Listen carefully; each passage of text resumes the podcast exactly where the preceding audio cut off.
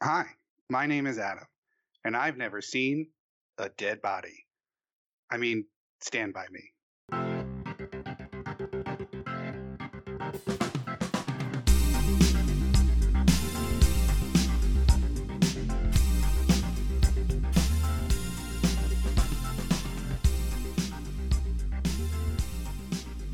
Hello, everyone. Welcome to another episode of Fine, I'll Watch This. My name is Johnny, I'm Bridget. And this is the show where we show strangers, friends, family movies they should have seen a long, long time ago. And today we are looking at 1986's coming of age classic, Stand By Me. Adam, why have you not stood by me? Uh, why have I not stood by you? I mean, in life, I stand by you 100%. You're my ride or die, Johnny, I swear. Um, Thanks, but uh, I don't know. I think this is one of those things where it came out before uh, my existence. So that's naturally the one hurdle that you have to get over is when a movie comes out before you exist. Um, but then by the time I would have been old enough or probably should have seen this, it was such a part of popular culture that it's one of those movies where I again feel like I know a lot of the movie going in, just not the order or some of the maybe bigger moments, but like I know a ton of the actors, I know the basic premise. Uh, and so I, I think it's, you know, once, once you know enough of it, it's became one of those like, I'm not to watch it. I could watch a thing I don't know anything about or a thing that I already know that I love rather than something that I know a lot about. People say it's good, but eh, fine. and so I think passed on it as a result, the way I have with so many other movies from before my time. Just like I already, I already get it. I get it. I could reference it in casual conversation. I don't need to see it. Right, you mentioned like the end of the movie at the top, so I don't know if we even need to do this, but Well, I mean, Uh, the yeah, but the whole point is like the journey they go on. sure, of course, of course. Kiefer Sutherland's like, "Hey, do you want to see a dead body?" Right? I think that's the I think that's the the jumping off point for the story and the adventure is, "Hey, we want to. We're just a bunch of kids and we're gonna go look at a dead body." That may be the end, sure, but that's I think the point at least is how I understood it anyway. Right. I mean, really, they should just call this morbid curiosity, but That's a really great name for it's it. It's a great name for this movie. yeah. Um, Bridget, what is your history with this classic?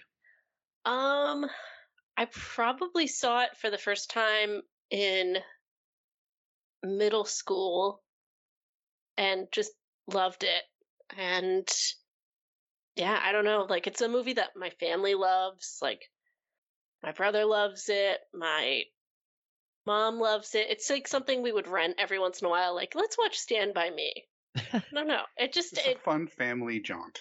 yeah really um always enjoyed it i haven't watched it probably in a few years. I think the last time i watched it i was showing it to someone. I was making my sister veronica watch it. I was like what do you mean you haven't seen this? And so and she was probably she was probably in middle school at that point.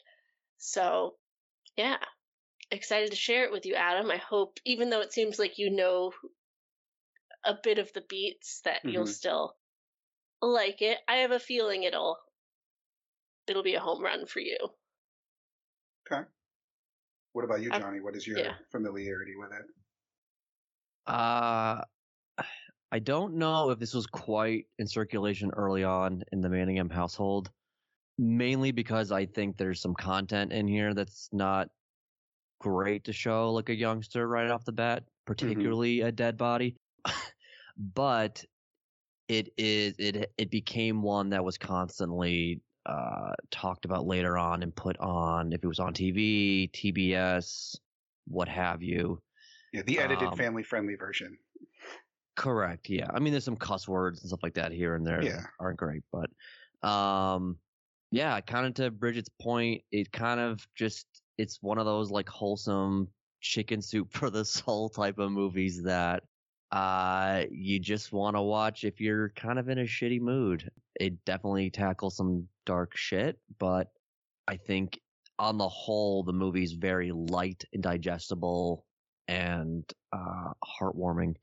I love this movie because for all the reasons that I love any other movie with kids on adventures. The Goonies, uh, Sandlot, Monster Short Circuit. Squad, Shorts. Fuck me. um, you almost had me say that too. Um, uh, I wanted it so badly. Cut real quick. I just pulled the cord out of my uh, my microphone.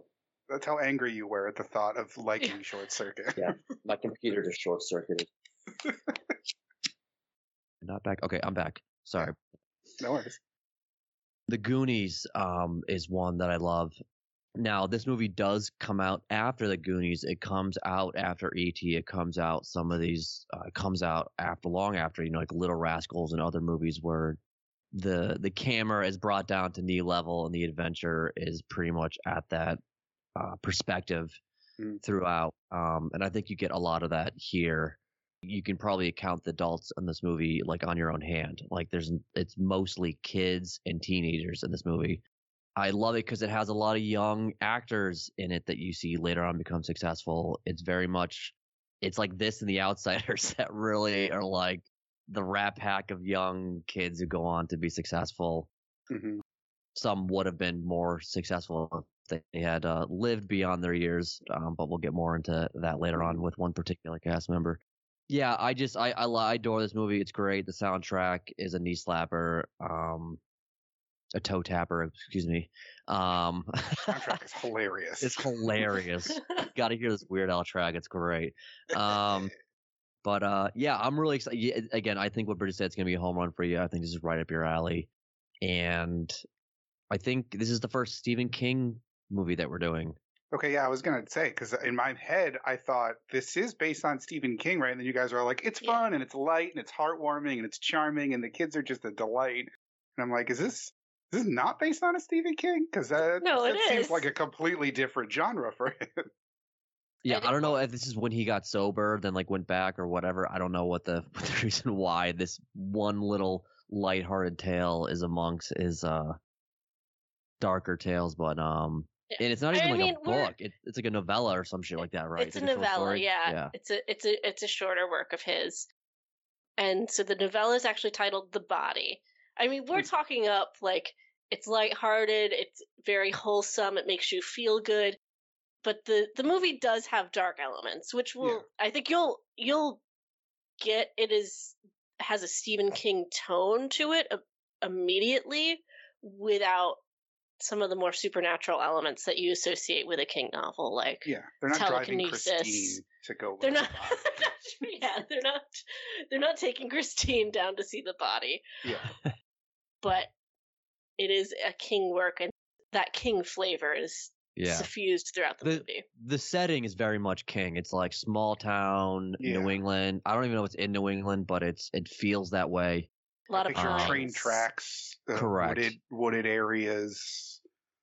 Uh, Right. Just in my head from what clips or screenshots or trailers I've seen, or just it being aped in you know The Simpsons or Family Guy or some other piece of pop culture.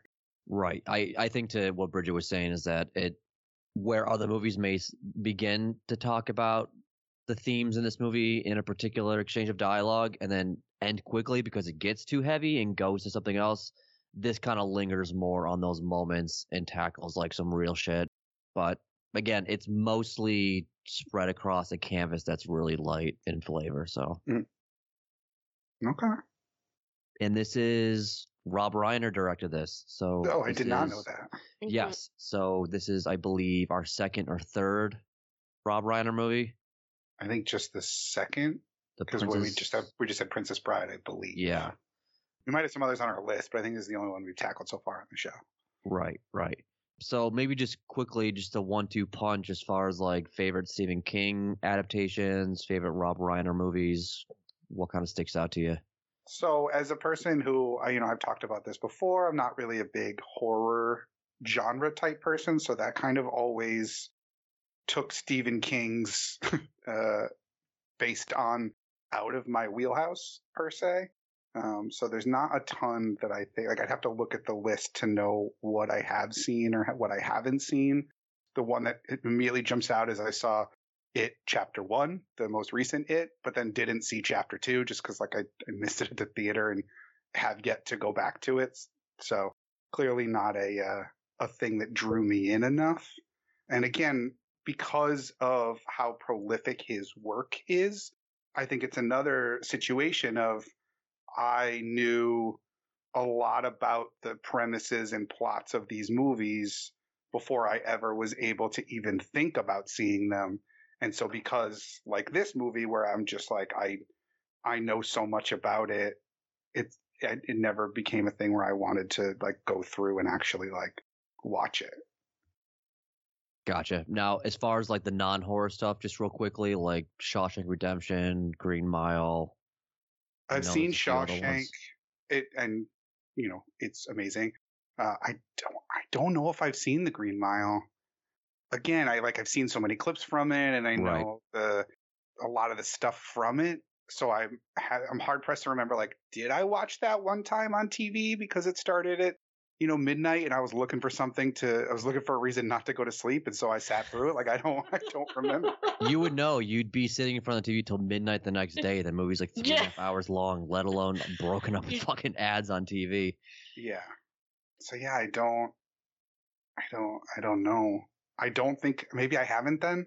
I've okay. seen The Shining. I don't really remember it very well. I probably just watched it once and was like, oh, okay, cool. Um, but I know that it's not one that he likes of his. He doesn't like most of his adaptations, to be honest. But um, I'm trying to think of what I watched a, like a collection of short stories at one point, and I don't remember what it was called. I feel like there was a cat involved in some in some way, shape, or form. There's always a cat, a Stephen King movie. yeah, I'm trying to think. It was like a oh, it's Cat's Eye, which is written by Stephen King. The movie. It's just three short stories and I believe that is the one that I saw just like randomly on a friend's house on HBO one night. gotcha. But like I've never seen Pet Sematary. I've never seen. I think we have Misery on the list, but I'm not sure if you had seen that or not. No, not seen that. Okay, that's uh, definitely a must watch. And that's not really horror. That's just bonkers. Yeah. Uh, you mentioned Lawnmower Man last week. I haven't seen that. That looks like it's loosely based on a short story. I'm just looking at the Wikipedia of like adaptations. Right. Yeah, nothing. None of the more recent stuff like The Mist or the John Cusack 1408. Never seen a version of Carrie. I didn't watch the Dark Tower adaptation that came out. I've never seen The Stand.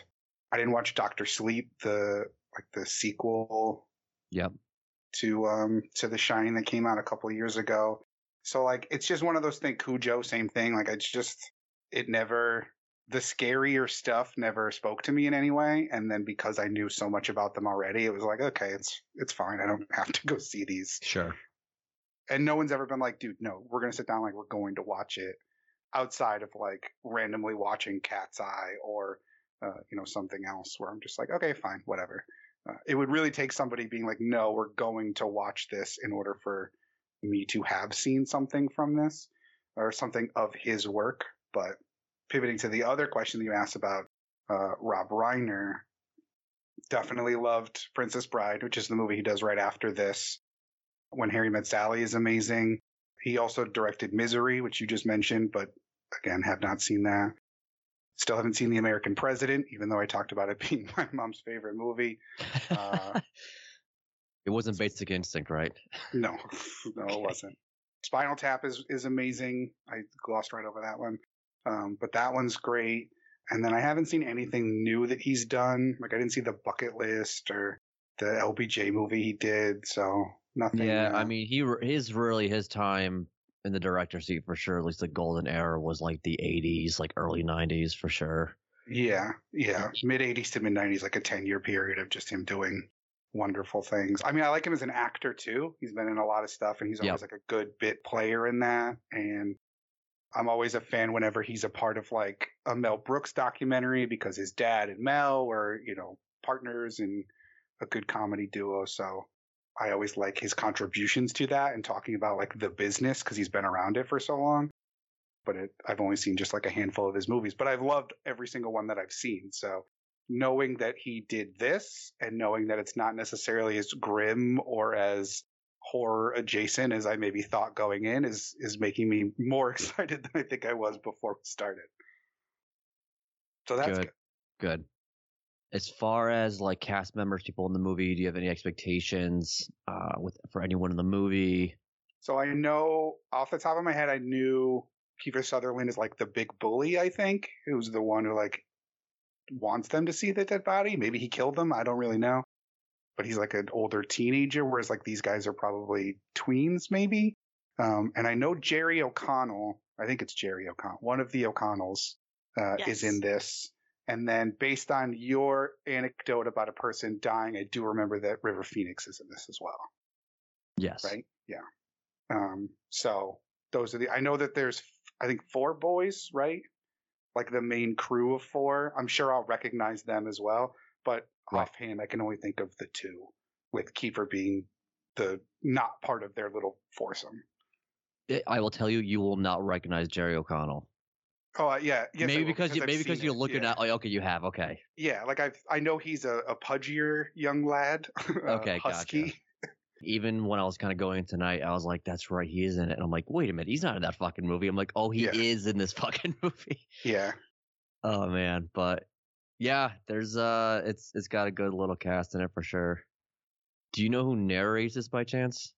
no, I didn't even know there was a narration. Okay, there is. Uh, it's not prevalent throughout the movie. Uh, maybe it, it, it's not like a Scorsese or like a Goodfellas where it's like all over the place, but I'm assuming it's Um, like a Sandlot kind of bookend thing where it's like, here's 100%. me, one of these kids, as an adult, telling you about the time I saw a dead body. yeah, it's it. The voice opens up the chapters of the movie per se. Okay, But uh, That it is sense. it is someone of note, okay, and we have seen this individual on the show before.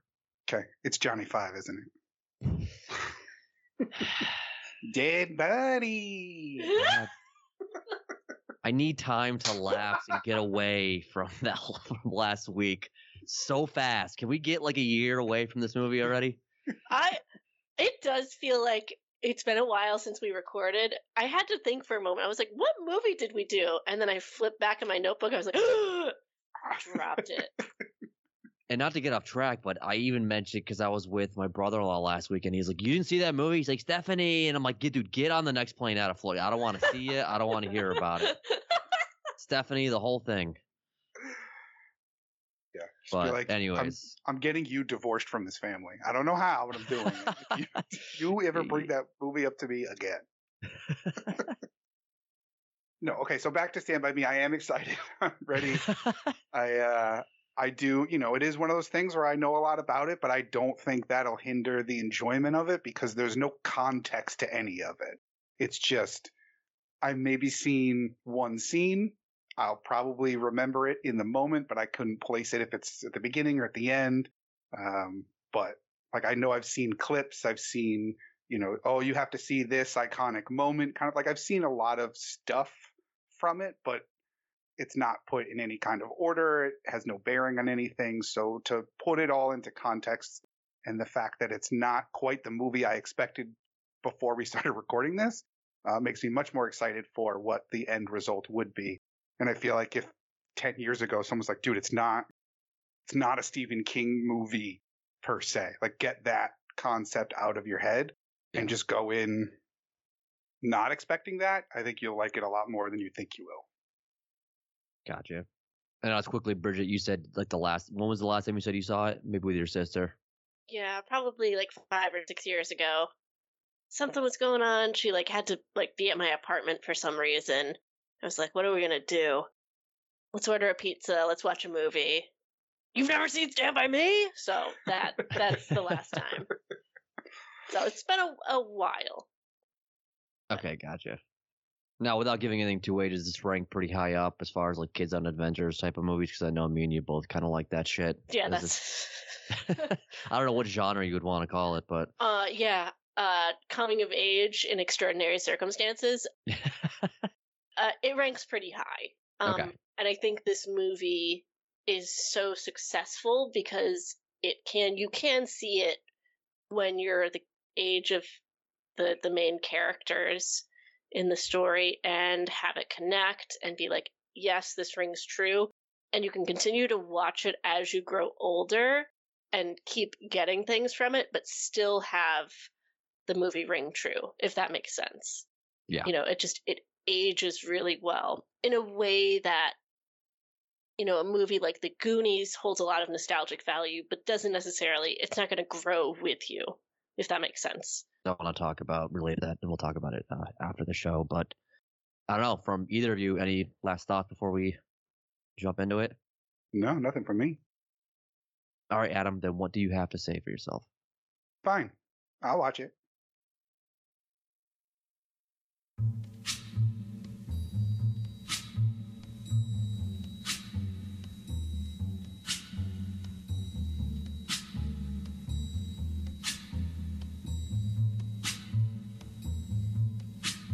When the night has come and the land is dark and the moon is the only light we'll see. No, I won't be afraid. Oh, I won't be afraid. Just as long as you stand, stand by me. So, darling, darling, stand by me. Oh, stand by me. Oh, stand, stand by me. Stand by me. Okay, we are back. We just finished watching Stand By Me. Adam, you have never seen Stand By Me. You've stood by me from what you've told me. do you stand with this movie? Uh, yeah, I do. I think, I think this movie really would have fucked me up if I saw it in middle school. Like if I was 12 or 13, I think this would have, this would have hit me like a ton of bricks. I think. Um, as now as an adult, it's it's good. I don't know that it.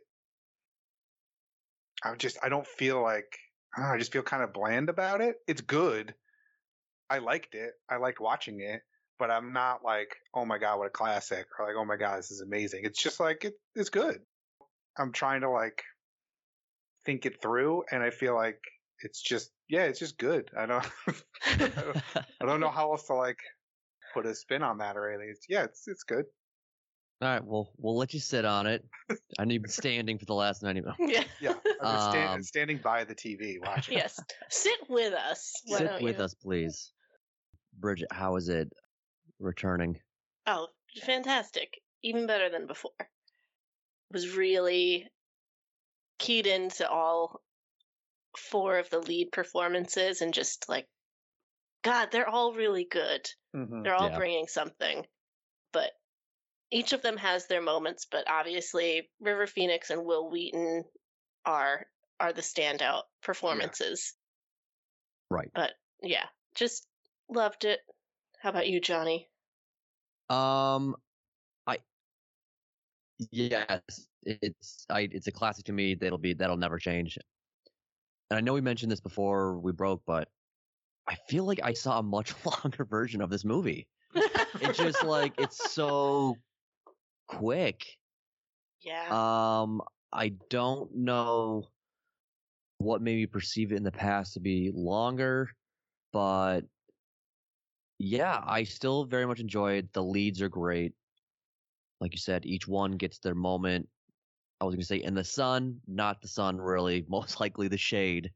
Uh, because they But all it was have- too hot, remember? So there was they were in the sun for quite a bit of it. Correct. Uh, some mental shade. They all of them have uh, deeply rooted problems more than others. Some more than others.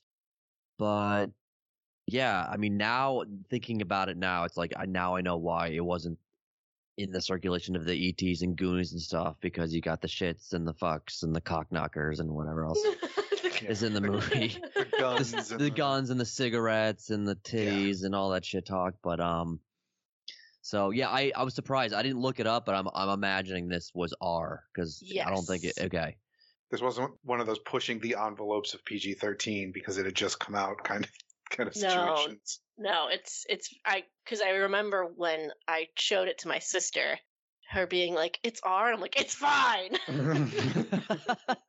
You can close your eyes Mom- three parts. Mom and loves it's this movie too. It's fine. it's like move your Um, thumb. What's that letter?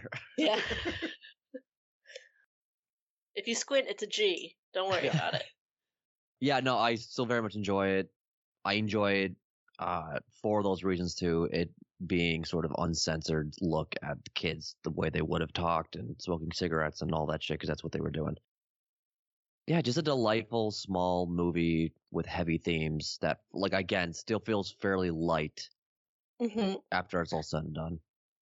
It's it's accessible, and I think part of the reason that the movie, looking back on it, feels longer is it makes quick work of giving you a lot of backstory and establishing a lot of deeply held relationships very quickly. Mhm. Like you Yeah. you understand the dynamic between the four boys. You get a sense of their their home lives, where they're coming from, and you know, just their relationships with each other, like the Chris and Gordy relationship. It just very quickly without having to give you a lot of background, just snippets and snapshots, you get a very detailed picture and sort of immediately understand what their lives are like. But it doesn't take a lot of time to do it realistically. Right. Yeah, I mean, they they tell you right off the bat that he's like in the narration, which Richard Dreyfuss, that was a nice surprise. But they tell you like, oh, he was my best friend, and then they show you that like, oh, that wasn't just words. That was they were each other's confidant. They were you know leaning on each other and supporting each other. And anytime one of them was clearly upset, the other one knew it and could tell. It wasn't just like a dismissive. You know, it wasn't like, oh, we're all best friends. We're four best friend boys hanging out in our treehouse, smoking cigarettes and looking at detective magazines. Like, no, this is a real like these two are in it, you know, for for the long haul kind of friendship, which was nice to to see play out very quickly, like you said. Right, and it it very much mirrored uh, his brother, the relationship that he had with his brother, which again his his uh, his friend Chris sort of uh filled that void per se, because it does. They're both. I like the John Cusack stuff. It did kind of feel a little too perfect of a Big Brother situation. I don't know how to say it, but it just seemed a little too uh nice. I don't. I can't find the right verbiage, but it just like for It's a little Correct. too pat. Like correct. it's just yeah. too Yeah, it's very wholesome. You know, it's, very wholesome, but like to a fault, I think a bit. well, 'cause I where think like it's the, it's the stereotypical look at the like the quarterback of the 1950s high school football team of it's prim and pristine and it's proper and it's clean cut and clean shaven and he's dating the the cheerleader the head cheerleader like it all seems like it's one of those like cookie cutter 50s billboards as it were right. We obviously don't spend too much time with that relationship, but the one with Chris has just a little more meat to it and is a little more dynamic and there's a little more going on there. Intention, obviously. There was like never any tension with the brother that we ever saw. Mhm. Um, yeah, so wasn't Kiefer Sutherland talking about the body, no it wasn't Yeah. it was at the end but not not at the beginning right? What do you think of kind of like that reveal of him? I, I love the whole like backstory of how he found to be like under the porch and stuff. It just it obviously fits the character at the end of the movie even more so. But um, how'd you like how the movie sort of opened up? it took me a little bit to get invested just because and this isn't the movie's fault um it's the timing in which i'm watching it where like i've seen the goonies so many times that when all four kids kind of got introduced it was like oh okay vern is chunk and uh, mouth is mouth like corey feldman's just the same kid in both movies um, and you know, Chris is kind of like an amalgamation, and Gordy's basically like the Sean Astin character. So like they felt very um, Familiar? yeah, familiar, like archetypes, homages, really, because they're only coming out like a year apart. I think. Like I think Goonies is what like eighty five, and this is eighty six. So you know, Right. and- And I don't think one is ape aping the other. It's just like the scripts No. are probably already written or whatever. So it just a Yeah, correct. coincidence more than anything. Yeah, but it's just one of those things where like I've seen one of them way, you know, a bunch of times, whereas I'm watching this for the first time, and so it took me a little bit to get into it, especially like with the porch scene, the way you're talking, like that very much felt like Chunk at the pizza parlor, you know, with the seeing the car chase speed by, like he comes running in, he's a mile a minute trying to tell them this crazy amazing thing that he saw and they're just like shut up you idiot. We hate you. You're fat. Like we don't want to hear from you. We're singing this song and we're in your face about it. Um, and so like those things felt very sad i was like oh no. Am i just going to kind of see the same movie but with less fantasy elements and more like dead bodies uh, you know, less skeletons, more flesh on the dead bodies, I guess, as it were. Right. Yeah. No Um, booby traps in this one. Yeah, exactly. So it, it kind of felt a little weird at the beginning, just because it it did feel so familiar, uh, both from other things I could compare it to, and just like knowing the generic outline of the movie. I never really got invested as a result to like to Vern or to Corey Feldman, Teddy, just because I'm like, eh, I'm not really digging the, and I'm glad that they weren't the focus of it. Like the focus, as you guys said, is is Gordie and Chris, and that dynamic was so good that it was fine. Uh, it's just the other two kind of were just like, all right, fine, you know. Eh. So it took me a little bit to like get into it, but once they kind of got onto the adventure part of it, I, all that kind of went away, and I was I was more invested in the story as a result. But the beginning, while it is throwing a lot at you, doesn't really let any of that settle. So it it takes some time for me at least to get on this movie's wavelength. Did you at least buy into the camaraderie of this group pretty quickly? Did it feel natural? Oh, did yeah. It, did, did it feel lived in? Did it feel like these guys knew each other for as long as they are insinuating? Oh yeah, for sure. Because I mean, they have a million inside jokes, and they've got their own like secret knocks and secret handshakes, and you know all these other. There's town lore that they all are are in on. So yeah, it absolutely feels real and lived in outside of the characteristics of other similar characters in similar kid style movies. That was really the only. I think that was the biggest hurdle was that this is familiar to other things and it's not just other things that came 20 years later like it's something that came out at the same time actually before so it was just like a little weird to be like okay i kind of like if i was in 1986 to be like wait is this goonies because like i just saw that like i you know we just rented it it's i have it on vhs at home because vcrs exist now Right. Yeah, I mean, I think the two, Chris and Gordie, are the serious ones. You know, they're not the one cutting tension with jokes. And again, the two pieces of humor kind of you have like the really like sloppy, fat, silly, physical humor, and then you have like the more verbal, Mhm. uh, smart ass type that you have from uh the other kid that or uh, was it Teddy, excuse me. Teddy, Teddy. yeah But yeah, I get what you're saying. Just yeah, what is what was it like for you, Bridget? Same thing. Like, do you have that same feeling about with the kids?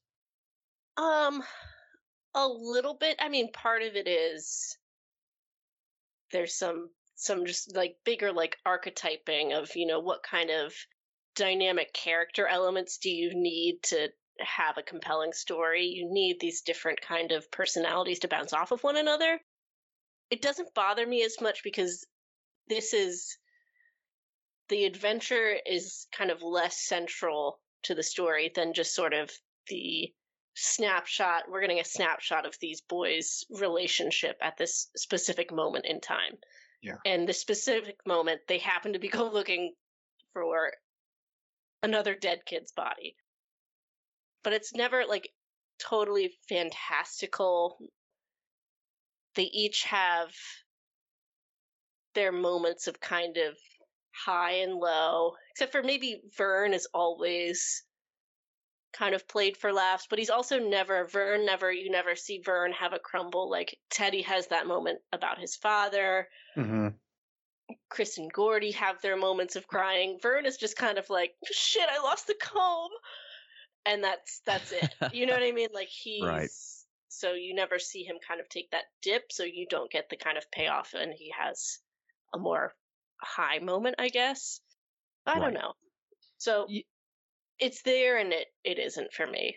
But this to me is a strong like I hold this movie more in my heart than I do say the Goonies. So for me I'm like, oh, you're a lot like Teddy. Yeah. You know what I mean? Like that's my uh, like the watermark, the threshold for me. Yeah, I think it goes to what order you watch things in. And this is true anytime we watch a movie on the show is what else have you seen that has informed your opinion of this thing you're now watching for the first time? And everyone's going to bring biases in and you might be hearing this and being like, well, that's stupid. Like they're different characters. It's a different movie. Like they're not the same at all. But just something about the delivery. And granted, they're kid actors. One of them is literally the same in both in both movies. Um, so it was just it was just like an easy line to draw that kind of took my mind out of the movie as opposed to being hyper focused on the movie itself. Yeah. So it's it's not a bad thing per se, uh, and it I don't think it ruined my enjoyment because uh, again I liked it overall anyway. Uh, it was just something that was a little hard to get into gear, so to speak, with this movie. Right. I mean, like these movies, if they were both like cakes, they both had the same frosting. Really, the, like uh, the outward appearance looked exactly the same for the most part, but like the cake itself is completely different. It's like the Goonies is like the inverse of this, where the Goonies is all about the physical adventure. This is like a mental adventure, really. I mean, Mhm. sure they dodge a train and they got to take leeches off their balls and shit like that, but um, which is Yeah, was a hor- horrifying scene for me to watch as a kid. I thought that was It- Adam, is that the part that would have Um, fucked you up mentally as a 12 year old? No, no, no. It's. It, I mean, it might have. Uh, in addition to. removing a slimy thing from such a delicate area and then just having your hand covered in blood would definitely uh, make me not want to go pond swimming anytime Right. soon. But yeah, like as a kid, like your mind just races seeing that. You're like, what happened? What happened? Is it gone? Did like the damn thing like like Yeah, what happened? yeah. As an adult, I'm like just a leech. You know what I mean? I know what happened, but it's like the kid Well, here. Uh, you have quite an imagination of what could possibly happen to poor Gordie. So I mean, I- don't think it necessarily looked the same way it did on his arm when it, you know, when he looked into his his shorts there. yeah, Um, so I imagine that would give me quite the scare. the most horror element of this is right. What do you think about the older group of characters in this movie? Obviously, we don't spend a ton of time with them, but Kiefer No. Sutherland, obviously the strong personality in that group. Yeah, I mean they're at at its core they're just 50s greasers. Like they're just Yeah. you know street toughs who at the end of the day like their big their biggest crime is like stealing a yoo-hoo from the corner store. Like you know like I don't think the they don't strike me as like the murdering type or the grand larceny type. Like even the two that supposedly stole a car are just like, oh geez, we shouldn't have stole that car. I don't even know. Like, all right, guys, come on yeah, man up a little bit. but yeah, I mean, they're just like generic 50s street toughs who, uh, it's nice when they get theirs, uh, which, you know, they get a little bit of at the end. They kind of get put in their place a bit, which is always nice to see whenever a, a gang of ruffians from that time period gets either like, you know, put in their place by one of their peers or like when the, you know, the shopkeep isn't going to put up with no more guff and like pulls a shotgun on him or something like, you know, sure. somehow they get theirs, and that's always nice to see. But there's nothing really to it. I didn't feel particularly threatened by any of them. Mostly, I didn't really think any of the kids weren't going to make it out of it. I mean, I know at least two of them have to make it out of this scenario, given one of them is the narrator and the other one is the name on the newspaper that the narrator looks at in the future. So I know that at least two of them are going to make it out. So I didn't think there was any danger from the, the group at the end and cutting back to them and the will they or won't they tell the secret was nothing really too interesting. Yeah. You know, like, oh, we got to cut to the pool hall. We got to cut to the fishing hole. We got to cut to them getting, uh, tattoo, not tattoos, but getting, uh, carved cobras into their skin. You know, it didn't, it didn't really add anything to the Yeah. story. I would have probably liked to see more adventure shenanigans from the kids rather than the lives of keeping secrets as a 50s greaser. Like, I just, it didn't seem like it did anything in the grand scheme. Yeah, you could have just had one scene where they're like, "All right, let's go. Like we've told you now, and we're gonna we're gonna go." And you get there and they're the same way. Like they didn't need more than a handful of scenes, and I feel like there's just probably one or two too many. Yeah, I mean there is more than what's needed because all those scenes they don't really progress the story as they do sort of just like hammer home that Kiefer Sutherland's character is completely different from the other ones.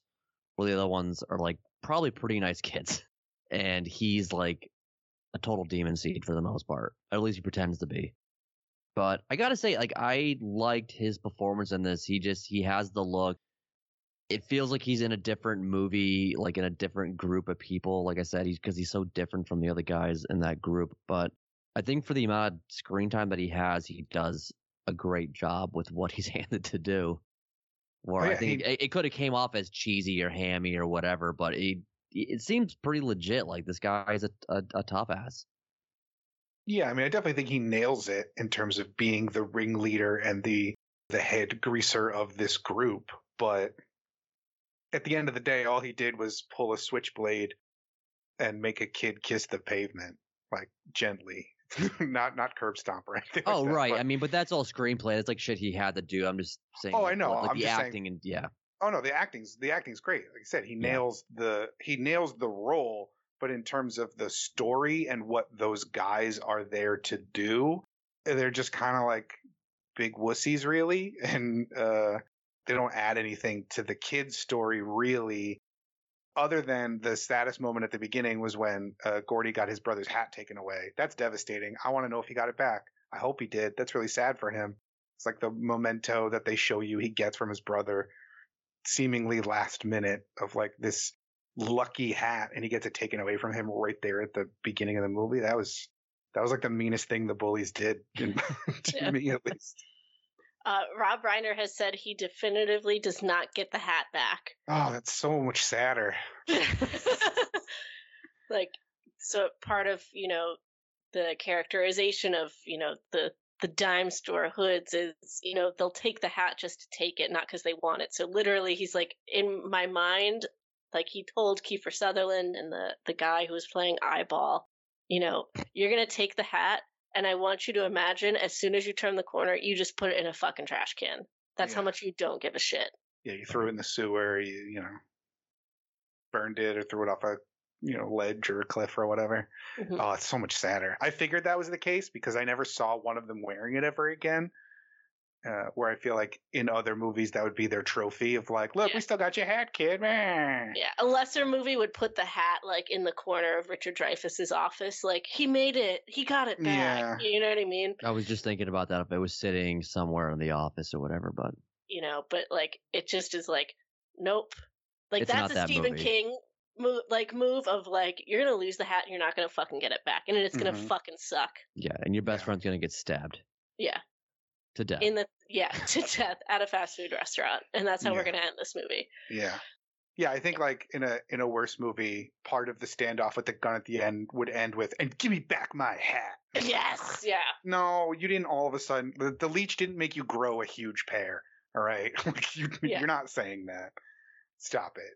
Right? So yeah. I'm glad it didn't show up again, but it's devastating to know that he didn't get it back because that's a memento from his brother, and that's got to be like amongst all the other shit that that kid is going through. That's also got to just be a real kick in the the leech area. Picking the leech. Yeah. Um, so the movie for me, most memorably outside of the heavy themes, is the number of tiny little set pieces and scenes that are in this movie, and there's a few memorable ones. We got one in a junkyard. There's one on a train track. We have the pie eating scene. Um, obviously the discovery of the dead body.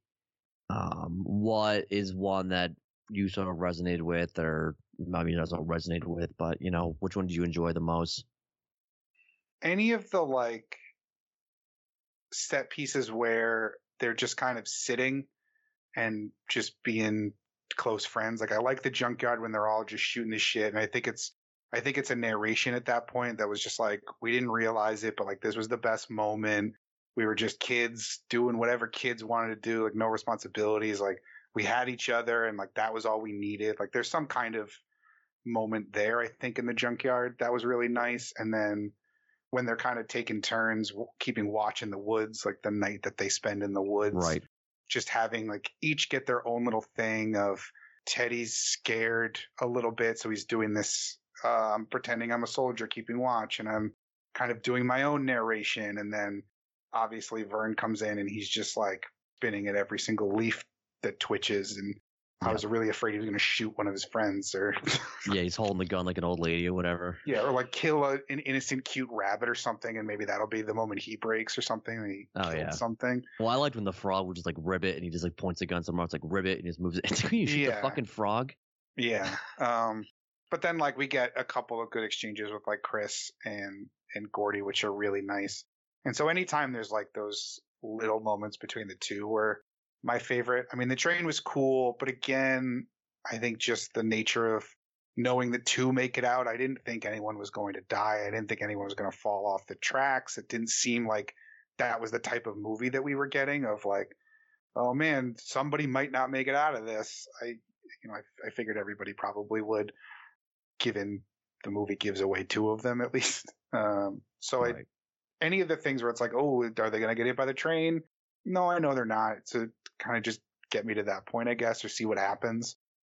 I think I like the junkyard in the woods the the most. Gotcha. What about you, Bridget? My favorite is basically any of the scenes between Chris and Gordie where they fall back, whether it's the first one where they're walking and he can tell that Gordie's kind of quiet and he's like and Gordie asks him like do you think I'm weird and they have this kind of back and forth where Mhm. Chris is basically like saying like I wish I was your father I wish I could like make you feel like and make you see yourself the way that you are and then they have that the inverse of that conversation in the woods by the fire later that night Mm-hmm. where Gordie's doing the same thing sort of watching them navigate that sort of conflict i think are always my favorite parts of the movie because so much of the movie is you know you have the immediate threat of the greasers the no good hoods but the more existential threat is is that all that we have to look forward to. We're getting older. This is sort of a dead end place. How are we going to get out of this? Like you sort of see that mirrored with teddy facing down the train and like playing chicken with the train which then what's kiefer sutherland's name is it ace Ace. Ace. ace so cool Ace. you know, Ace goes on to do the same sort of thing. And sort of the two of them having this sort of realization of like, we could get out of this. We don't have to be here. That sort of growing up, seeing them have those realizations. Yeah, we can dodge that train. We can dodge, yeah, we can dodge the metaphorical train. Yeah. Right. Um, or like, we don't even have to get off, get on the tracks. We don't have to be what people expect us to be. Mm-hmm.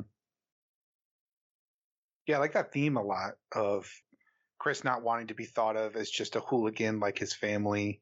Uh, obviously, his older brother Eyeball uh, is a is a ruffian and a hooligan, and I'm not a younger sibling, so I never had to go through that. Like, oh, you're so and so's younger brother. You're a piece of shit.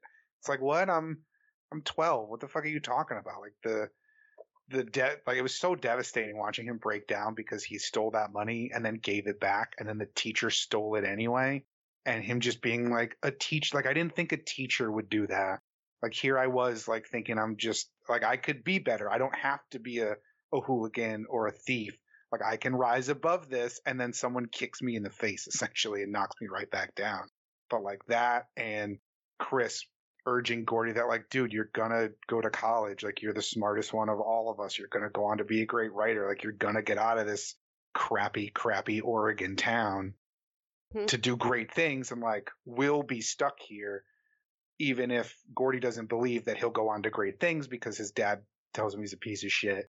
But he thinks Chris can go on to do great things because he believes in Chris and the way they believe in each other. Like that theme of rising above your station, so to speak, is is great for these kids because growing up, that's a question that you have: is like, what am I going to do? Am I just going to be stuck? Am I going to do that thing I want to do? Is this thing that I'm good at a viable career, or am I just going to fall back and do odd jobs and maybe do a stint in prison?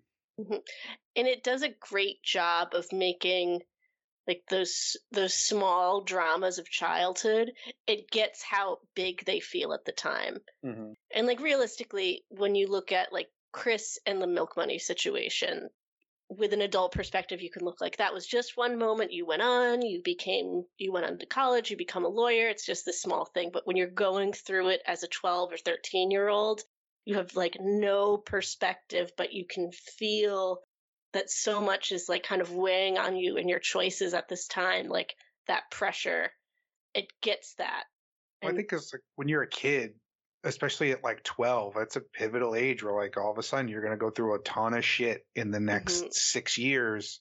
But in 1950, when you're 12, like you got six years to figure your shit out or you're a loser. Yeah. And you're stuck in your town. Cause like the second you turn 18, your parents are going to kick you out or you're going to go into the military or you're going to try to make it on your own and end up stealing or whatever. Like if you don't have a plan, if you don't go to college, if you're not smart enough, you're Right. hit. So you're like, time is literally ticking before your life is theoretically over to the mind of a 12 year old. Mm-hmm. Obviously now growing up, we know, oh no, like it's 18 is nothing. You're still just a child. You should have never been made to go out and fend for yourself. And we have all these stories nowadays of like, oh, so and so didn't become a bajillionaire until they were 45.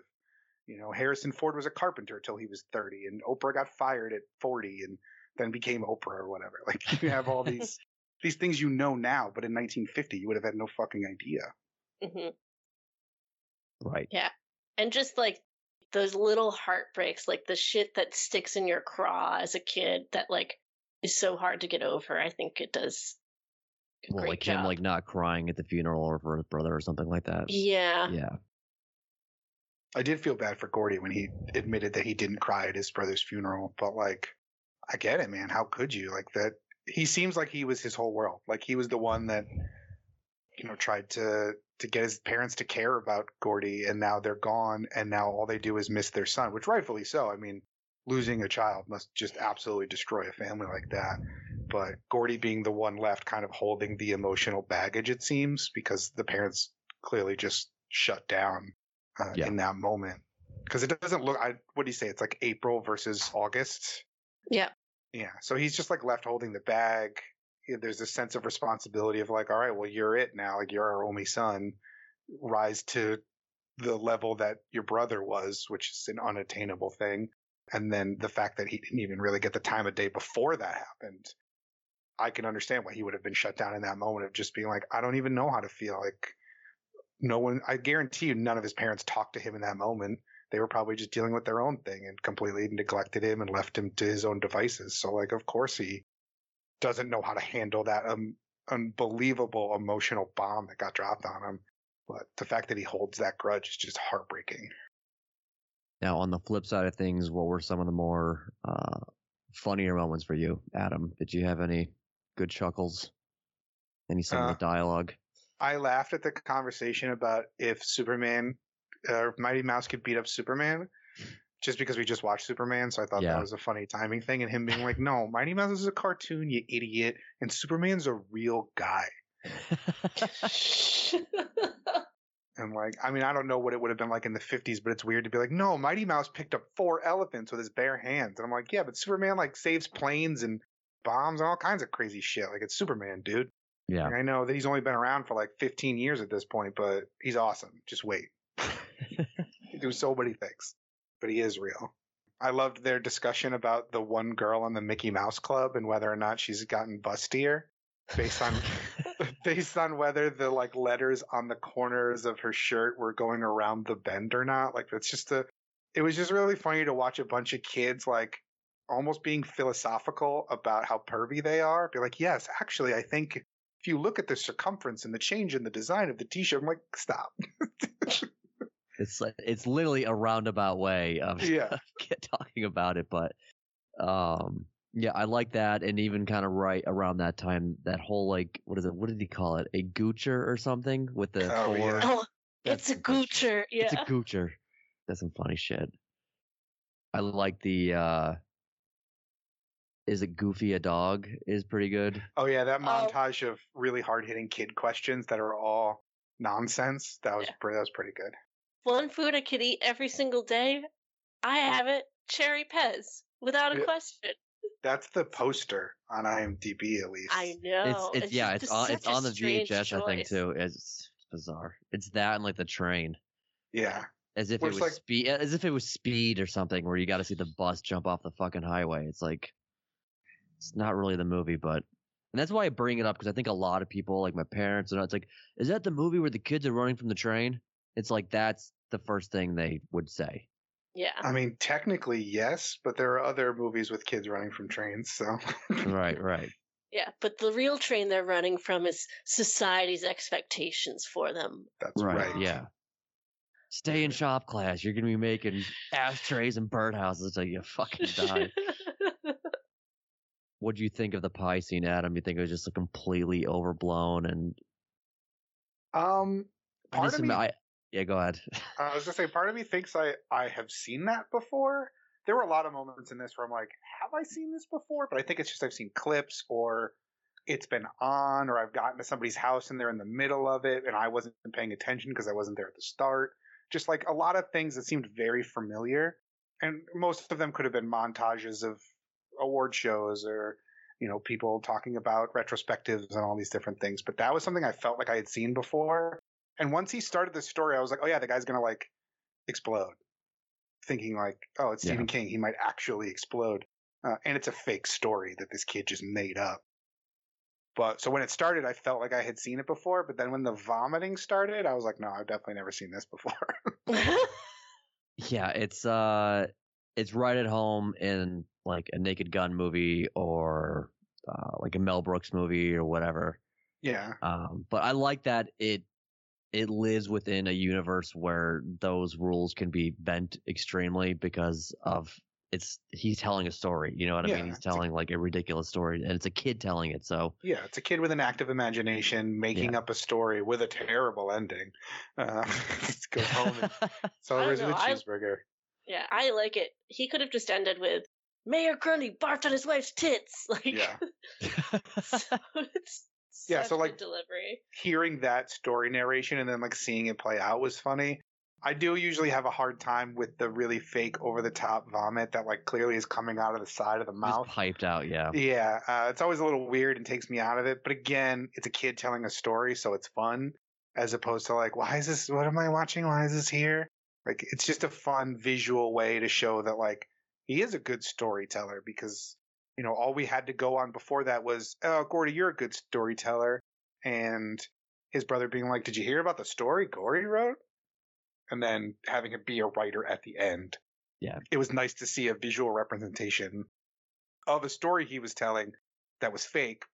Granted, the whole movie is a story that he's telling that was real. Or maybe it wasn't real. Who knows? Maybe that was just another made up story. I do feel like at the end when he's when he's finishing off the the book or whatever, it just if you read like the last few sentences, it looks like like a ten year old wrote it. like that his ten year old self wrote like that. It's like I miss my my best friend. I'll miss him forever. It's like it's Yeah. it's not like Shakespeare. It's it, he's not Shakespearean in any way, but he's also like he's an adult that has a little more of a vocabulary. But Yeah, but it seems fairly elementary. Yeah, but you got to imagine this is the end of like a probably 400 page book, 300 page book, and he's not going to write a soliloquy at the end after you. No, just sure, It's sure, sure. It just it's punchier, I funny to me. Yeah. Oh yeah, for sure. Especially the when he's like, Jesus, does anyone have a friend like that when they're older? Like, yeah, some people probably do. Yeah, like yeah, some people make friends and they're their best friends like forever. Like that happens. You know, like, it makes sense. I don't know. It seems weird that you're like, Jesus, does anyone even have a friend nowadays? Come on. I'm too busy writing and dealing with my kid who wants to go swimming or whatever. so yeah, that was that was kind of funny. Yeah. Yeah, Brian, I will say Brian watched this whole movie with me, but he was he did not catch on to the the newspaper headline at the beginning. Oh, okay. So like at the end when River Phoenix is walking away and Richard Dreyfuss is like he was stabbed in the throat and died instantly. He was like, "What the fuck?" like, just like I'm like, "What?" Uh, okay. So he was a little put off by the ending. I had to rewind it at the beginning because I was writing my note, Richard Dreyfuss. Uh, and, then, like, as I looked up, I saw the newspaper on the seat, and I was like, no, no, no. They clearly showed what that headline was. I absolutely need to read that headline. Because if I don't- Adam. If I don't, it's going to really, it's going to mess something up later where I'm going to miss a big grand reveal, or I'm going to sit there at the end and going, "What the fuck? Why are the gruesome details about your friend getting murdered in the neck?" Right. That's- no, that's too far. Neck murdered. And I do think this is another case of like our family missing like the first 30 seconds to a minute of a movie because I don't, I seldom have seen that newspaper or even Richard Dreyfuss show up. I always thought that he just showed up at the end and it was a narration. So when he just popped up in the beginning, there was no narration. And I'm like, oh, god damn it, I'm just going to know right away who it is. Opposed to just like the voice. I mean, he's got like a pretty recognizable voice, but I laughed. I was like, oh my god, are you kidding me? Yeah. Um, No, my first note is literally Richard Dreyfuss. But you're right. If you didn't catch the headline, and eh, I felt like for years, I always felt like that ending was like, oof, yeah. that's a little rough. hmm No one warned me about that. It's like, yeah, the the full movie did if you had seen it, but um, It's funny how you thought this movie was both longer than you remember, but also shorter than you just watched because you missed like the bookends. I've seen the whole movie. Yeah, you missed the bookends, but then it also felt longer somehow. So like, I don't, I don't know what was going on in that VHS copy. Maybe it was watched so many times it slowed down. I don't know. Yeah, I watched the extended play Yeah. mode, but yeah, it, it is a rough ending. But yeah, if, if you don't get that in the beginning, it's a it's a huge, it's a hard pill to swallow at the end. Yeah, but I don't think like when I first watched it, I probably didn't put two and two together, sort of thing. And so I think probably the first time I saw this, I was like, "What?" And I don't know. Yeah. That's Stephen King, baby. Rip the bandage right off. If I had missed it, it definitely would. I think. I think it would have changed things a lot because I wouldn't have been so confident that they all make it through this ordeal, and it easily could have turned into like a. Oh, is Richard Dreyfuss telling everyone about the time they went to go see a dead body and he wound it up with three dead friends? Because like that could be what this movie is. I don't fucking know. Stephen King's a weird dude. Yeah. Uh, but so the fact that they put that in there was nice for me that I caught it because then I could at least be like, all right, if if two of them make it out and one of them is then gruesomely murdered later in life, I don't think they're going to do that to the children here. But Right. if I hadn't seen them, I, I think I would have been a lot more on edge when they were like crossing the train or when Kiefer Sutherland showed up. I would have expected a stabbing and, you know, or them to fall off the train and hit his head on a rock or something. And you know, they got to carry on because that's what Vern would have wanted, even though he's dead. And they're going to have to Right. stretcher his body back too. Did the newspaper say Chris's name? Yeah, Yeah, it it says Chris says- Chambers. It did. Okay. Yeah, it's attorney Chris Chambers, uh, like stabbed at restaurant or that local restaurant or something. Gotcha. Gotcha.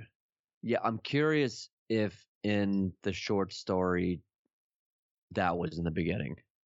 Like if that was a detail that they would have opened up with, or if like this was screened and it's like, uh, I think we need something at the beginning to prepare people for the end of this movie because this is a little Um, rough. I I believe it does. I was looking at. Hold on, let me just pull it up. The novella is also more explicit about what happens to the other boys. or like in the future. Yeah, although maybe it doesn't. I feel like it would be I weird know, to I've put in the not novella being like, read it. and I sat there reading the newspaper about how my friend was Chris Chambers was murdered. Now let me tell you about the time me and Chris Chambers went to go do a thing. Yeah, because like eh, for me, that's too much information. I think in the beginning. Yeah. Like leave it leave it to be like someone was stabbed and like don't like area man was stabbed. You know, like don't give us the name. Like leave it up to we have three friends that he's he's with and we don't even know like if it's like this kid in the beginning, at least in the very beginning, but Yeah, like if he was some reading sort of element of surprise. Yeah. If he was reading the paper, it would have been fine. But the fact that it's like perfectly folded in half and in half, like it's not a normal above the fold, below the fold. It's like above the fold and then folded again. So it's just the article is the only thing you see of that newspaper. And he just like looks at, you can see he's clearly looking at the headline and then staring off into space rather than like he's reading the paper and we can see local attorney stabbed and we wouldn't know the name. We wouldn't assume Chris grows up to be an attorney because he's a hooligan from a hooligan family. Then yeah, I guess that would have that would have put more suspense and more of a guessing game, as it were. But I don't know. I, I think it was fine that way. it allowed me to enjoy more of the touching personal moments rather than focusing so much on external Uh-huh. dread, Yeah. Yeah, sure. which I think is more the point of this. Because like, if they wanted to tell a scary external dread story, they absolutely have all the pieces here. It would have been Ace trying to track them down through the woods, and other people ended up getting murdered, and all sorts of crazy things happen. This is more just like a the the outside world stuff isn't as big a deal as the internal struggle of these kids and the dead bodies inconsequential to the journey of self discovery, I guess. Right. Now, question for you guys who saw this at a much younger age than I. How did you feel seeing the kid as a dead body? Do you have any memories of that? No. I do I have like the image of like the legs hanging out from the perspective of when they're on the railroad track? I I Mhm. have that in my head. And the reason why I bring up like the set pieces and things like that, because those are the things I remember as a kid watching this, and just the heavy themes just not being something that my little brain could digest back then. It's just not something that I was maybe terribly concerned about. The more thrilling, edgier sheets uh, shit was the train and the leeches and the throwing up and all that other shit. Like that's the stuff I took away from it as a kid. But I remember obviously watching it as an adult, the heaviest stuff uh, being more memorable. Hmm. But yeah, I don't remember the dead body being like I know we talked about the Superman, like uh Lois, her body. Oh But- yeah. like that that was i think and i that i said it before in the last ep- last episode of that but that that was like a shocker for me because i think that was the first time i was like why and maybe because we spent time with this body being alive for a good Mm. portion of the movie Yeah. that i was like what happened here where the other thing was like just like a dummy like i don't know i didn't i didn't really think much of it as a kid Gotcha. Well, just because I think as a as a young person, you're more likely to see a dead body when it's like a wake or a funeral, and typically that's for an older person. It you don't really ever see dead kid bodies, so I wasn't sure if that was a thing that like stuck out to you, being like, no, that was the first time I saw like a child corpse, and that scarred me, and I had night- nightmares. Though I guess 12 is probably a little bit older to where that maybe wouldn't have had that kind of impact, but yeah just checking. Yeah.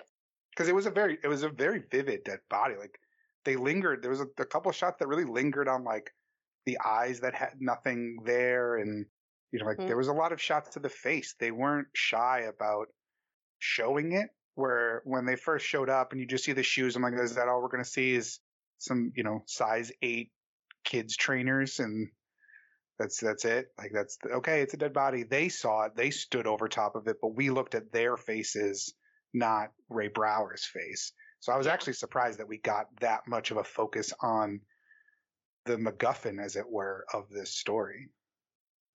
Now, as far as just like the like the scenery and the aesthetics of the movie, I mean, filmed '86. This is '50s, late early '60s, maybe. Right? Do we know what year it is? 59. Oh, 59. '59. 59. Okay. How did it feel for you to feel pretty authentic? Oh yeah, Not that you grew up in the late '50s, but yeah. I mean, yeah. Growing up listening to doo wop and yeah. uh, amongst the stacks and racks and the hottest sounds on wax, I you know really, really took me back to that time. That's why I love the 40s talk so much. Is it harkens me back to my young days. yeah. Um, no, I mean it was cool. It like, like I said, it like nailed. They nailed the '50s greasers. They nailed like those big boats of cars that you know those those young whippersnappers were racing in, and uh, you know just the fact that it was a small town. You had local stores. Everybody knew each other. Like a lot of those, and granted, those places exist now. Yeah. But I don't know. To me, maybe it's just because we live in the suburbs and around major cities that that seems like a much more old fashioned concept. So like watching Gordie go in and buy the hamburger meat and the sodas and it all cost two dollars or whatever ridiculous price it was. Like that felt very fifties. The clothes obviously felt very fifties. Yeah, the soundtrack is right there too. Oh yeah, soundtrack is great. It was a matter of when, not if, I was going to hear "Stand by Me," if it was going to be in a pivotal moment in the movie, or if it was going to be like the outro, which it it was. But it was just a matter of time. But all you know, all the other things, uh, Book of Love and Lollipop. Lollipop, great song. I mean, I grew up. This is what I grew up on because like my oh yeah, yeah, sure, yeah. my parents listened to to oldies all the time. So like I'm super familiar with all the songs from the soundtrack and was bopping along with them. And you're right, it is the they are a lot of toe tappers. Yeah, the whole aesthetic, they you know they got it right. They weren't the first people to nail the 50s, but they certainly did it. And the Yeah. small town feel made it feel really realistic, as opposed to something like the Goonies, where they're just in like their house for one thing and then they're off, and you don't see any part of the town at all. Like this feels like a lived-in town. This feels like a very much realistic setting for Yeah. something like this. Um, so I did enjoy that aspect of it. Now we made mention of how quickly this movie gets through itself. Did it feel rushed to you? Did it feel like a complete movie? Did you feel like there were pieces missing? Did you wish it was longer? What would you take out, if anything? Uh, I mean, I would take out some of the extra scenes of the the hooligans, as I mentioned, Right, right. but but no, I I think it was very economical with its time. I think you would replace if I was to take that out, it would obviously be too short. I'd replace it with again some other kind of shenanigans, maybe just like an all out fun moment. I feel like there are no fun moments with the the kids. It's always like a it's a quick 30 seconds and then they're in danger. Like even when they're they're piling on and they're dunking each other in the water, then it's all about the leeches and like forget it. There was no fun. Like there wasn't anything where they're just like it's just a fun thing. Even the junkyard, which was the closest to that, still ends with the dog and the guy getting all up in um, all up in uh, Teddy's face about his dad. And so like even that fun moment uh, immediately smacks you right back down. Like I would have liked one just wholesome fun thing that didn't end with them getting yelled at or getting attacked or being in some kind of danger. Gotcha. But other than that, I mean, it, it doesn't feel like 90 minutes. It feels probably longer, but in terms of how much you're watching, not in a, it's a slow slog kind of felt longer. Just Yeah. like a, I felt like I got a lot out of 89 minutes. And I could have watched this a lot too on TV2 where they would have added 45 minutes to this. Yeah. Um, yeah, you're getting an extra, yeah, you're taking out some of the more egregious adult themes and you're getting 42 minutes of commercials. Right. What about you, Bridget? Do you feel like it's? I know we talked about the length, but is it short, too short, too long? Perfect Per- length. perfect. Yeah. Doesn't need anything. It's Goldilocks. It's just right, baby. It's perfect. Yeah. It's funny. It's funny. Like Rob Reiner, he makes good movies, but I can't. I wouldn't be able to peg like a trademark or anything of his. Well, because they're also different. I mean, like they this are is so nothing. different too. Yeah. This is nothing like Princess Bride. It's nothing like Spinal Tap. It's nothing like When Harry Met Sally. Other than like, there's a lot of fade to black transitions to new periods of time or different locations, which I feel like kind of is a When Harry Met Sally kind of vibe to it. But that's really it, Yeah. and that's a stretch, I think. I was reading something though that I thought was really interesting that I think could hold up like when you look at his most successful films. And so Reiner said that he credits his success because the movie lives and dies off of the main four performances, right? mm-hmm. And he's like, I think I was able to make such a successful movie. And he says that Stand By Me is his personal favorite of his own movies was because I came from an acting background myself. Mm-hmm. Like, and River Phoenix, I believe, said something similar. Oh no, it's uh, Kiefer Sutherland said, because he's so proficient as an actor, he can allow you to discover a moment when in fact he's telling it to you. So just ha- being able to kind of create these organic mo- moments and pull it out of the performers, I think. And you can see that in When Harry Met Sally, even something like goofy like Spinal Tap, you know what I mean? Yeah. Like- and I mean, he was acting as a kid, like not a not as young, I think, as these as these kids, but like he Mhm. was he was born in into 47 into show business as Yeah. it were uh, and his like first acting credit is from 61 so i mean he was acting at 14 which is oh, granted a little bit older than these kids sure and some of them have been in other things prior to this but he at least has a frame of reference of like what it's like to be on a set, kind of what it takes to get the best out of kid actors, which is just keep them focused, but kind of get out of their way because Mhm. they're going to go off on their own thing because they're a kid and that's authentic, but just keep them guided towards the goal of the line or the theme or the, you know, the impact of the scene. Yeah. Like I guess he had the boys like once they were casted, he had them go to like camp out for 2 weeks just to do like improv exercises and stuff so that he'd get really comfortable. I just think that sounds so fun. Like so wholesome. I feel like you hear so much like bad stuff uh, particularly with young actors in Hollywood and this just seems like the opposite like thank God Rob Reiner was there.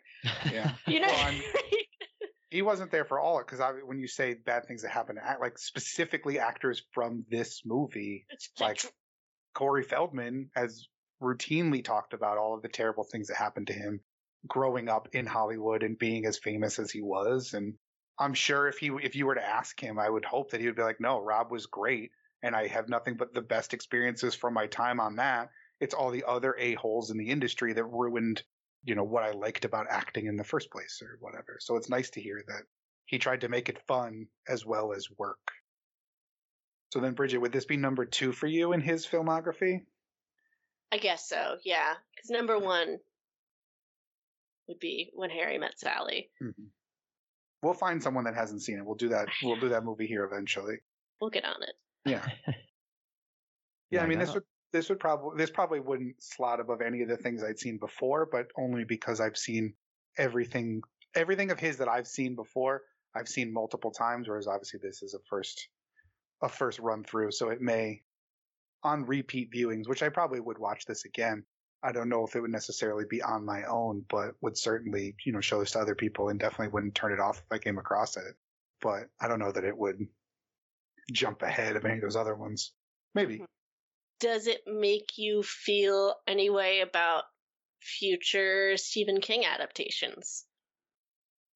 I mean, those are always going to be. Uh, if someone tells me, if someone wants to watch it with me, I'll watch it. But I don't think I'm ever going to, on my own, be like, "Ooh, I got to go see the new this" because it's based on Stephen King. Because I just don't have. I've never read any of his stuff. I've seen movies here and there, and I know a lot of his work is good. I, you know, I've seen some of.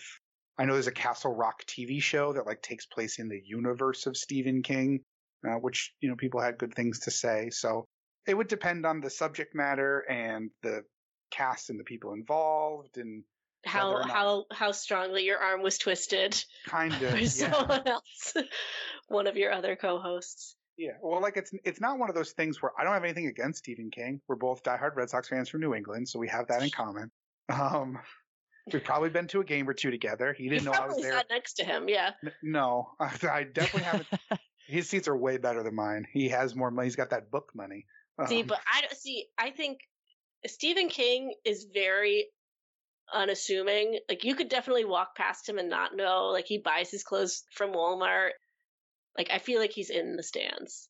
Oh no, he's definitely in the stands. I know where he sits because they show him on TV every time. Oh, there, oh, but- okay. I guess maybe not.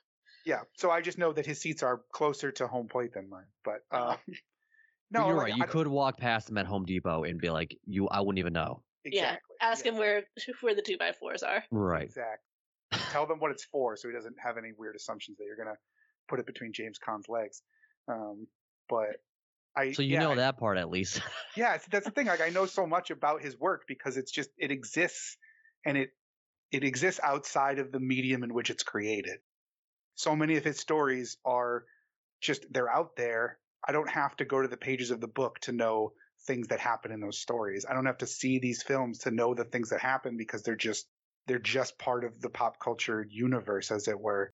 And so through osmosis I gain a lot of that that knowledge to anecdotally use at parties like I said but yeah, I don't, I don't know. I, I've never felt the need to necessarily see a, a King adaptation in the past.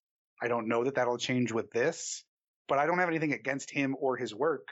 It seems like even the movies he hates, people still love. Like people love The Shining, even if he thinks it's a bad adaptation. Like it's still Mhm. a good movie. Yeah. You know, so yeah, it would really depend on the circumstances. I don't have, I don't hold any kind of grudge or like a line in the sand. I will not that this could have changed. It's just like a, eh, it's, they're not usually for me and that's fine, but I hear good things. I would tell people to watch this though. I think this was something where I could evangelize this. Like, no, you should see it. It's a good movie. Like the, Mhm. the cast of young actors is all great and like the themes are wonderful and it's just like a it's brisk so you don't have to sit through a 3 hour epic it's just go watch it Now, quickly, you've obviously seen The Sandlot. Mhm. Um, that movie borrowed a lot from this pretty heavily. yeah i think that was my reference point on the before part about the yeah. narrator yeah, I mean, you got the the dog that's perceived to be like huge, oh yeah not huge. You got the, you know, this is what happened to them after they we never saw them again. yeah Like my favorite one in Sandlot, it's like he got real into the '60s and no one ever saw him again. Like I love that shit. so yeah, a lot of that stuff going on, and that's why maybe I enjoy. Because I don't know which one I would have saw first, to be honest with you, as a kid. I don't. Wouldn't Sandlot come out '91 or something like that? yeah probably around there probably early 90s Yeah, I probably would have saw both around the same time. 1993 Okay. so i would hope you did not see them around the same time i would hope that you saw stand by me a little bit later than seven Yeah, I don't know. Who knows with me anymore? yeah right But cool. Do you guys want to go over anything else? Any notes you had? The only other note that I have that we didn't touch on was I don't remember if it was one of the kids that says it or the junkyard operator that says it. I think it's the kids when he's berating him about his dad being a loony. And I think it was Teddy who was like, I'm going to rip off your head and shit down your neck. Yeah, he does. That was Yeah. a- that was quite a, a crazy line in a crazy sequence. Like, whatever, call the kids out for being pieces of shit. Tell them you're going to call their parents or whatever. But like, don't fucking dig in on the kid's dad who is a war veteran and isn't all there still. Like, that's fucked up, man. Right. Like, I know the kid's acting like a piece of shit and he's in your junkyard, but they haven't stolen anything. They haven't touched anything. Like, just let them go. Threaten to call their parents. That'll put the fear of God into them or whatever. Yeah. See, but that to me is like a king hallmark of, you know, he's great at, you know, creating these fantastical, scary monsters like Pennywise or, you know, these more supernatural, scary things. But he also is just really good at writing realistic dirtbags, like just real psycho mm-hmm. sociopaths and like the most hurtful thing you can imagine being Yeah. said to you and how you deal with that. Crying. Crying. crying and then oh this is a line that breaks my heart I, like corey feldman delivers it really well just like i'm sorry i'm ruining everyone's good time Oh, good like which is such like because you like i feel like we can all remember being at that point as like a kid or something like on a family vacation or something like you're Like, just look like what you did, you little jerk. jerk like, Yeah. i'm sorry i ruined it i'm like ruining things like you're just Yeah. some people have that well into adulthood. That doesn't go away. Yeah. do, yeah I think Sorry, I I'm I'll show that myself out. Yeah. yeah I'm definitely telling on myself here, but that does not go away necessarily. Sometimes you just think you're ruining everyone's time, even when no one even noticed you did a thing that could have ruined a time. Right. Like, what? You did what? No, never never mind. If you didn't see it, no, I didn't do anything. Don't worry Sorry. about it. I'm just, I'm just sorry. Just know that. If Yeah. you do decide to figure that out, I'm sorry. As you smile on the drive the drive home. Yeah. One little bit of trivia Rob Reiner was not originally supposed to direct this movie. A director named Adrian Lyne was. I But- don't know that name. Um, It sounds familiar. he had to drop out because he was taking too long shooting nine and a half weeks. Oh, okay. I've never So- seen that, but I, that's at least a movie that I've heard. Oh, he did on he directed Unfaithful, which I think I mentioned when we did uh one of those oh, movies we did. no, yeah. Something in Noir November. Oh, Lolita, Jacob's Ladder, Fatal Attraction, Oh God, he would have been a horrible choice for this fucking movie. Yeah, like- Flashdance. yeah, it's kind of all over the place. Yeah. And like nine and a half weeks makes Basic Instinct look like an episode of Sesame Street. Like, let's Yeah. just put it that way. Yeah. Um, so I'm glad it ran over because I think the darkest timeline is the one where Adrian Lyne directs Stand By Me. It is pretty dark. Yeah, I don't think you would have gotten the same performances. I think it would have been a lot more dour and a lot less of a. It's not uplifting, but like it's. It would there would have been no moments of levity, and it would have just been kind of. Mhm.